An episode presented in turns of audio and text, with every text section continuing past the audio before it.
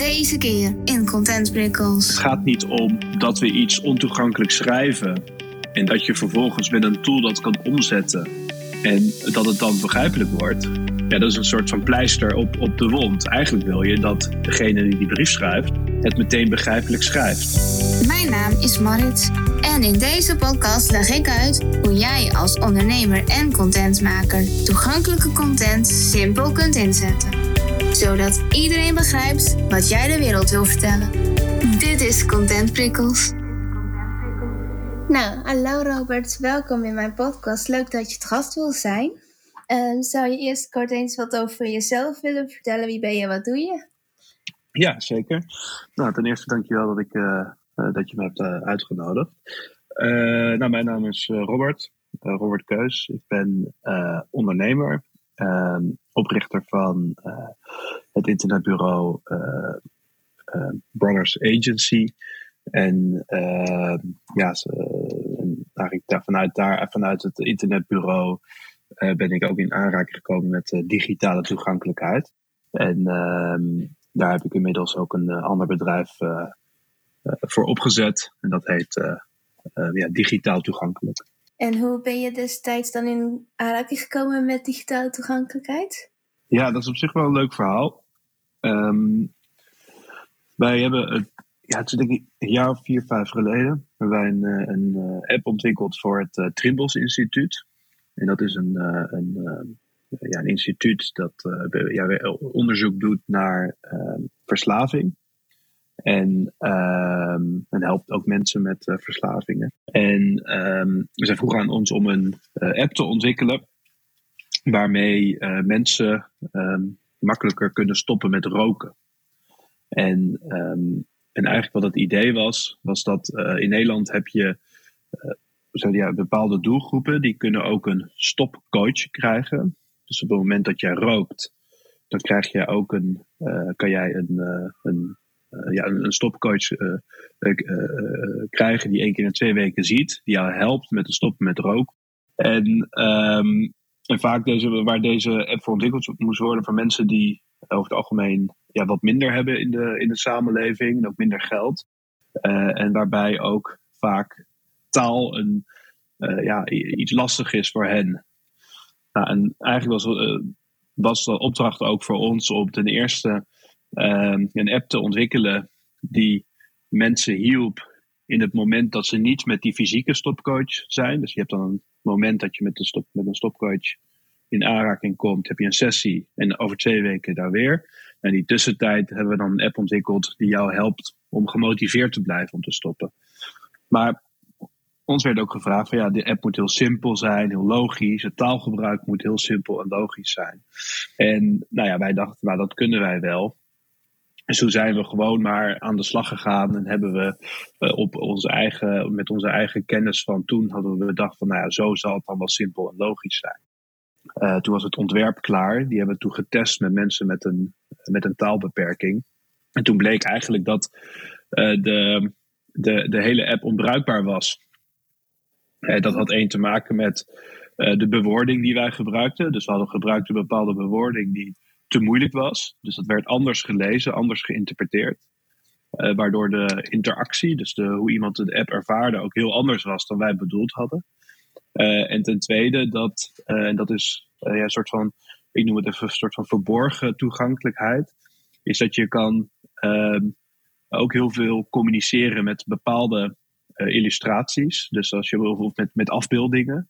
En wij hadden, bepaalde illustraties, afbeeldingen gemaakt die hele andere stereotyperingen opwekten dan wij hadden bedoeld. Waardoor dus de app ook in een heel negatief daglicht kwam te staan. Zonder dat wij eigenlijk dat wilden. Ik weet nog precies, we hadden die testsessies gehad. En ik kwam toen bij ons op kantoor. Toen zei ik, weet je, dat toegankelijkheid, wat is dat? Daar moeten we iets mee. En toen kwamen we er eigenlijk achter. Toen zijn we daar onderzoek naar gaan doen. En toen zijn we die eigenlijk... lazen we dat er dus wetgeving die was er al, maar die kwam dan wat meer in het nieuws. En we merkten ook dat dat bedrijven, of in ieder geval vooral overheden, hier nu meer mee bezig waren. En toen begonnen wij de richtlijnen te lezen naar digitale toegankelijkheid, de WCAG. En die waren nog in het Engels. En ja, ik zeg altijd, de WCAG, dus dat zijn richtlijnen om eigenlijk voor toegankelijkheid. Maar ze zijn op zichzelf staan niet toegankelijk. Ze zijn 1, niet begrijpelijk voor iedereen. En ten tweede is het ook nog eigenlijk heel wetenschappelijk geschreven. En ook moeilijk toepasbaar, omdat er heel veel interpretaties op zijn. En toen zeiden we eigenlijk van, als die richtlijnen nou zo moeilijk zijn, dan moeten we eigenlijk die gaan versimpelen. Dus we zijn eigenlijk eerst begonnen met gewoon de WCAG door te spitten. En te kijken van oké, hoe kunnen wij nou dat begrijpelijker maken voor mensen. Maar niet om een onderzoek uit te voeren. Maar meer om bijvoorbeeld iemand die bij een gemeente werkt of bij een overheid werkt. Uit te leggen wat nou belangrijk is voor bepaalde doelgroepen. Dus als je een visuele beperking hebt, wat is dan voor die doelgroep belangrijk? Als je een auditieve beperking hebt, wat is voor die doelgroep belangrijk? En waarom is dat belangrijk?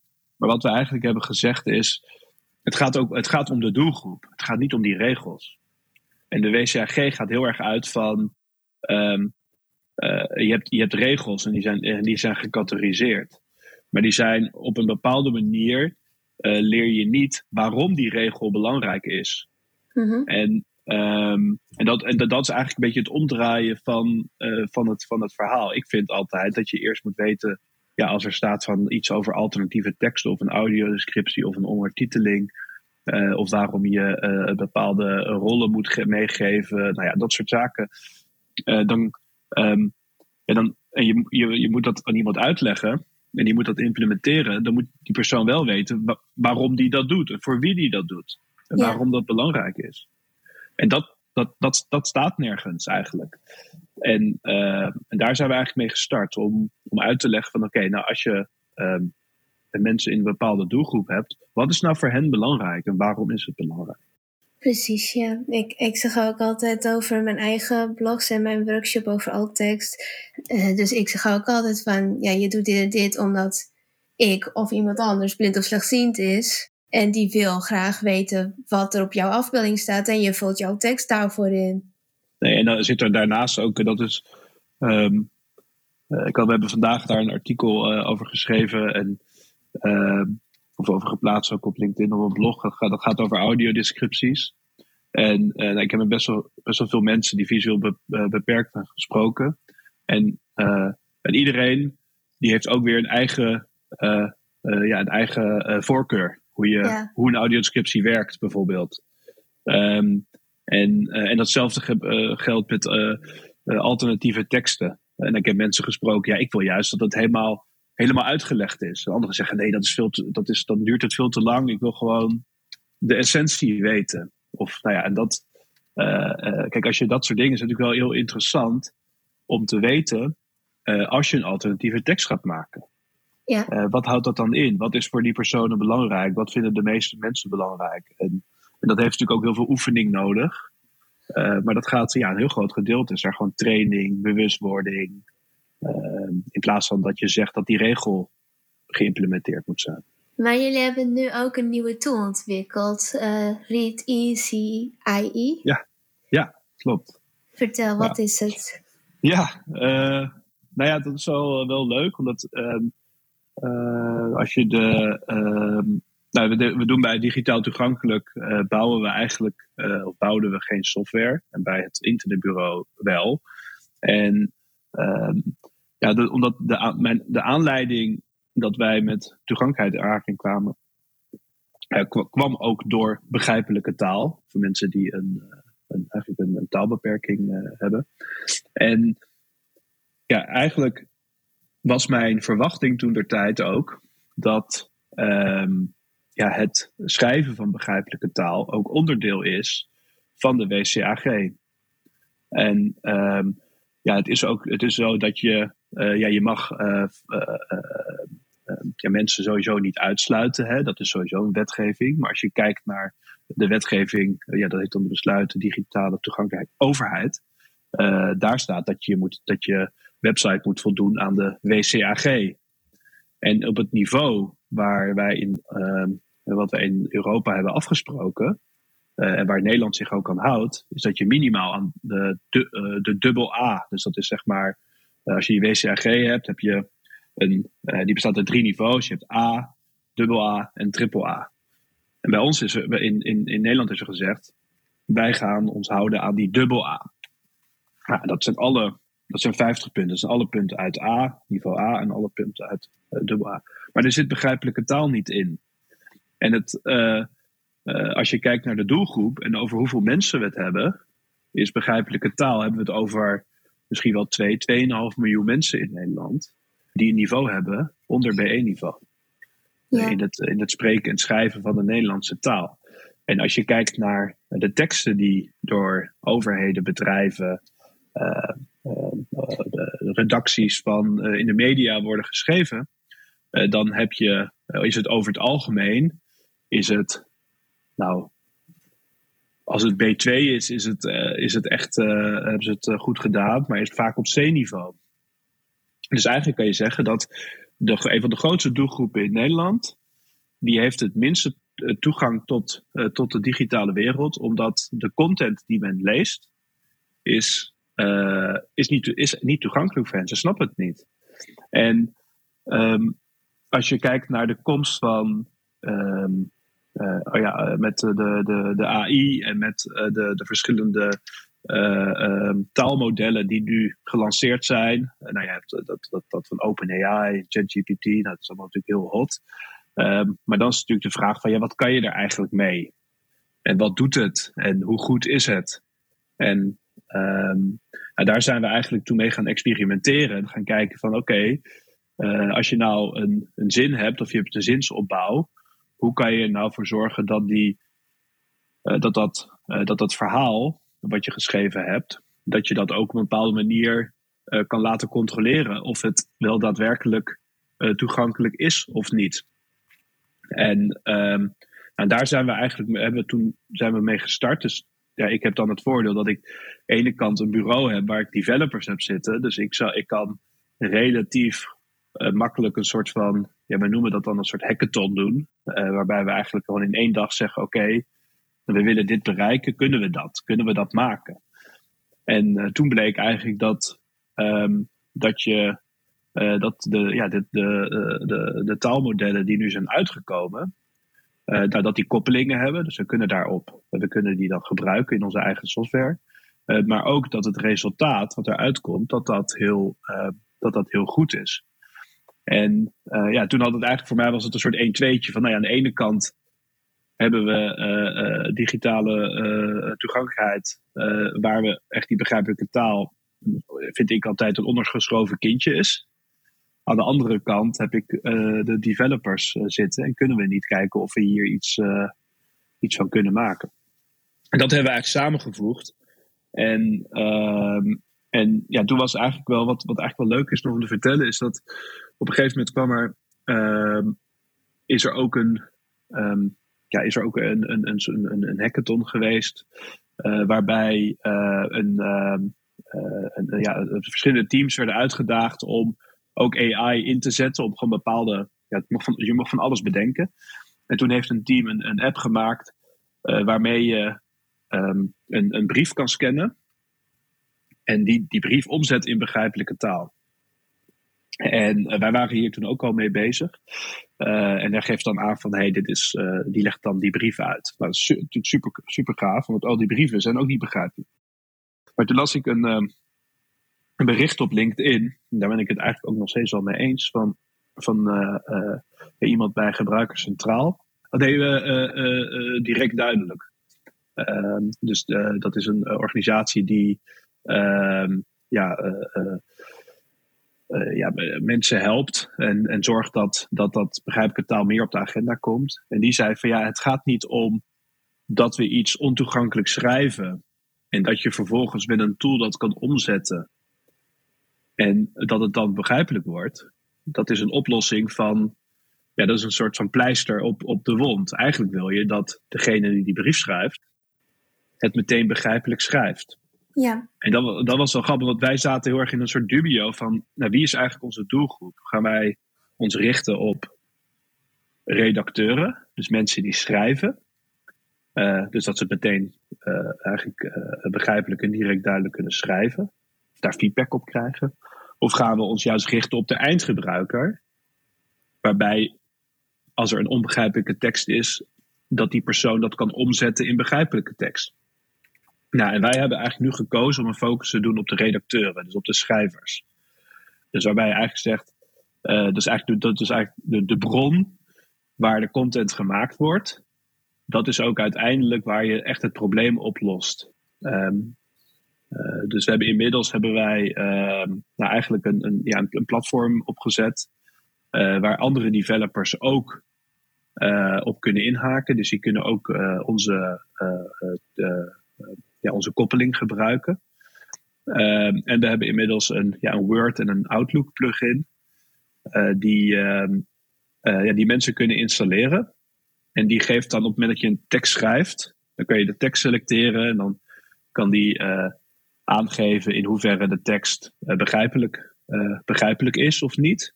Dus je kan aangeven op welk niveau je gecontroleerd wil hebben. Het kan de tekst omzetten in begrijpelijke taal. Het kan de moeilijke woorden eruit halen. Het geeft ook suggestie op andere woorden. En je kan synoniemen kan je eruit halen. Dus dan kan je een woord selecteren. Kan je zeggen, nou, ik wil niet dit en ik wil een makkelijkere woord daarvoor. Ja. En je kan je kan controleren of de tekst toegankelijk is voor mensen met dyslexie. Oh, ja. Dyslexie is, we hebben het heel vaak over begrijpelijke taal en over de verschillende niveaus.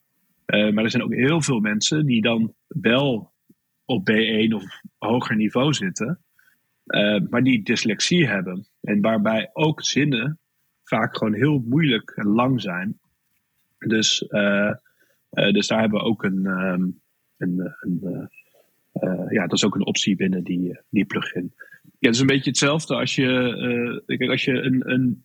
een bepaald taalniveau hebt, dan ga je automatisch daarop praten en schrijven. Ja. Dus je gaat niet eens denken, hey, laat ik dit dan eens makkelijk gaan schrijven. En op het moment dat je gaat proberen om het makkelijk te schrijven, wat wij hebben geprobeerd bij die app die wij toen ontwikkeld hadden, toen dachten we, oh ja, nee, die woordjes die maken wij wel even simpel. Toen hebben we alsnog woorden bedacht die niet simpel waren. Want wij vonden ze simpel. Ja. Maar de doelgroep niet. En dat komt omdat je woordenschat gewoon te groot is. Dus is het heel moeilijk om te bepalen of het voor de ander niet simpel is. Want voor je is het wel simpel. Ja. En dat maakt het zo complex om te schrijven, om een begrijpelijke tekst te schrijven. Ja, superhandig voor iedereen die dan teksten schrijft, inderdaad, om die tool straks te kunnen gaan gebruiken. Ja. En zijn er nog dingen waarvan jij denkt, hey, nu kunnen mensen op deze manier al toegankelijk communiceren? Heb je tips voor andere mensen? Nou ja, er zijn natuurlijk heel veel tips, denk ik wel. Ik denk dat heel veel, een beetje voor welke doelgroep. Maar wat ik altijd wel belangrijk vind met toegankelijkheid is eigenlijk twee dingen. Eén is, ik vind het altijd heel leuk om mee bezig te zijn. Want je maakt echt een verschil. En dat kan je eigenlijk ook al doen als je bijvoorbeeld op social media zit. Hè? Dus als je kijkt naar alternatieve teksten, die kan je steeds vaker toevoegen op Twitter of LinkedIn. Ja. En ik moet ik zeggen dat soms ik in de haast, dan vergeet ik het wel eens. Maar bij mij zit het in mijn hoofd en dan denk ik, oh ja. En dan ga ik weer terug en dan ga ik het bericht er aanpassen en dan voeg ik het weer toe. Maar er zijn echt meerdere mensen die in mijn netwerk zitten, die bijvoorbeeld visueel beperkt zijn, die waarderen dat heel erg, want die gebruiken dat gewoon ook heel erg. Ja. En ook als je bijvoorbeeld kijkt, als je een van de beste voorbeelden in dat je eigenlijk dat toegankelijkheid ook helemaal niet moeilijk hoeft te zijn, maar en dat het ook gewoon beter is om een toegankelijk document te schrijven of een product of een webtekst, is dat in principe is toegankelijkheid, zegt eigenlijk, hou je gewoon aan de standaarden. Zorg er gewoon voor dat waar dingen voor gebruik de dingen waarvoor ze gemaakt zijn. Ja. En als je dat zoveel mogelijk doet, wordt het vanzelf toegankelijker. Ik wil niet zeggen dat het dan helemaal voldoet aan alle richtlijnen. Maar bijvoorbeeld als voorbeeld is dat heel veel mensen niet gebruiken. Dat zijn bijvoorbeeld kopteksten. En kopteksten is het een van de simpelste dingen om toe te voegen.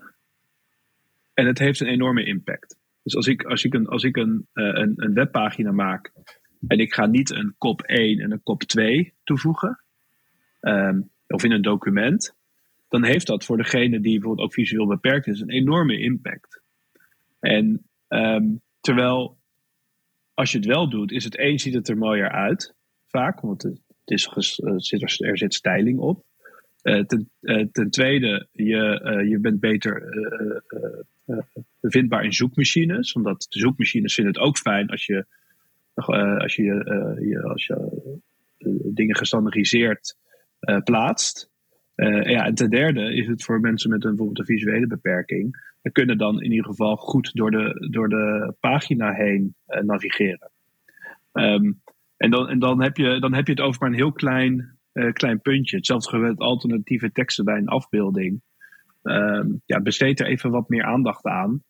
En je zorgt er ook voor dat je weer beter vindbaar bent in zoekmachines. Want er is een afbeelding waar ook nu tekst bij is. Dus de afbeelding kan dan ook geïndexeerd worden. Een andere kant is dat je ervoor zorgt dat je mensen daar niet op aansluit.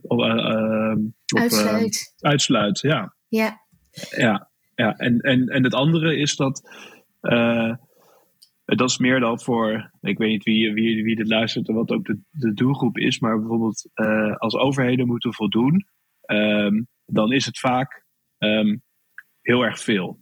Hè? Dus je merkt, dus een gemiddelde kleine gemeente heeft tussen de 30, 40 websites of zo.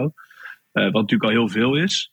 Ja. Maar dan wordt toegankelijkheid als een last gezien, een ballast. Omdat het zoveel is.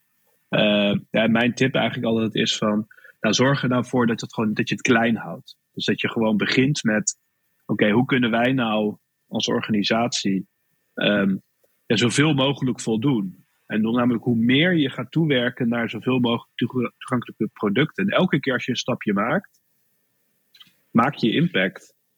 En dat en er zijn natuurlijk wel nog meer regels en wetgeving. En alle producten die nieuw zijn, moeten altijd, vind ik, gewoon toegankelijk zijn. Ja. Als je dat bouwt. Maar je houdt gewoon leuk. Omdat dan zorg je ook voor dat je kan blijven verbeteren. Ja, precies. Ja. Anders kan met kleine stapjes inderdaad. Dankjewel voor alle tips inderdaad. En dan nu naar de taaltip. Want wist je dat het werkwoord kunnen bij de jij-vorm twee varianten heeft? Jij kunt en jij kan. Beide vormen mogen gewoon gebruikt worden. Maar jij kan is gebruikelijker in minder zakelijke teksten, bijvoorbeeld kinderboeken, of in mondeling gebruik, dus in een podcast of als je in gesprek bent met iemand. En jij kunt is gebruikelijker in de zakelijke teksten en minder vaak in mondeling gebruik. De rest van de vormen zijn ik kan en hij zei het kan, maar wel weer u kunt. Al mag, u kan ook. Maar u kunt klinkt nou helemaal wat zakelijker. En voor de rest natuurlijk gewoon bij vragen. Kan jij en kun jij? Dus jij kan nu kunnen goed vervoegen. Bedankt voor het luisteren naar ContentPrikkels. Wil je meer weten over aansprekende teksten, digitale toegankelijkheid en taaltips? Kijk dan op woordprikkels.nl en schrijf je in voor de tekst- en taaltips.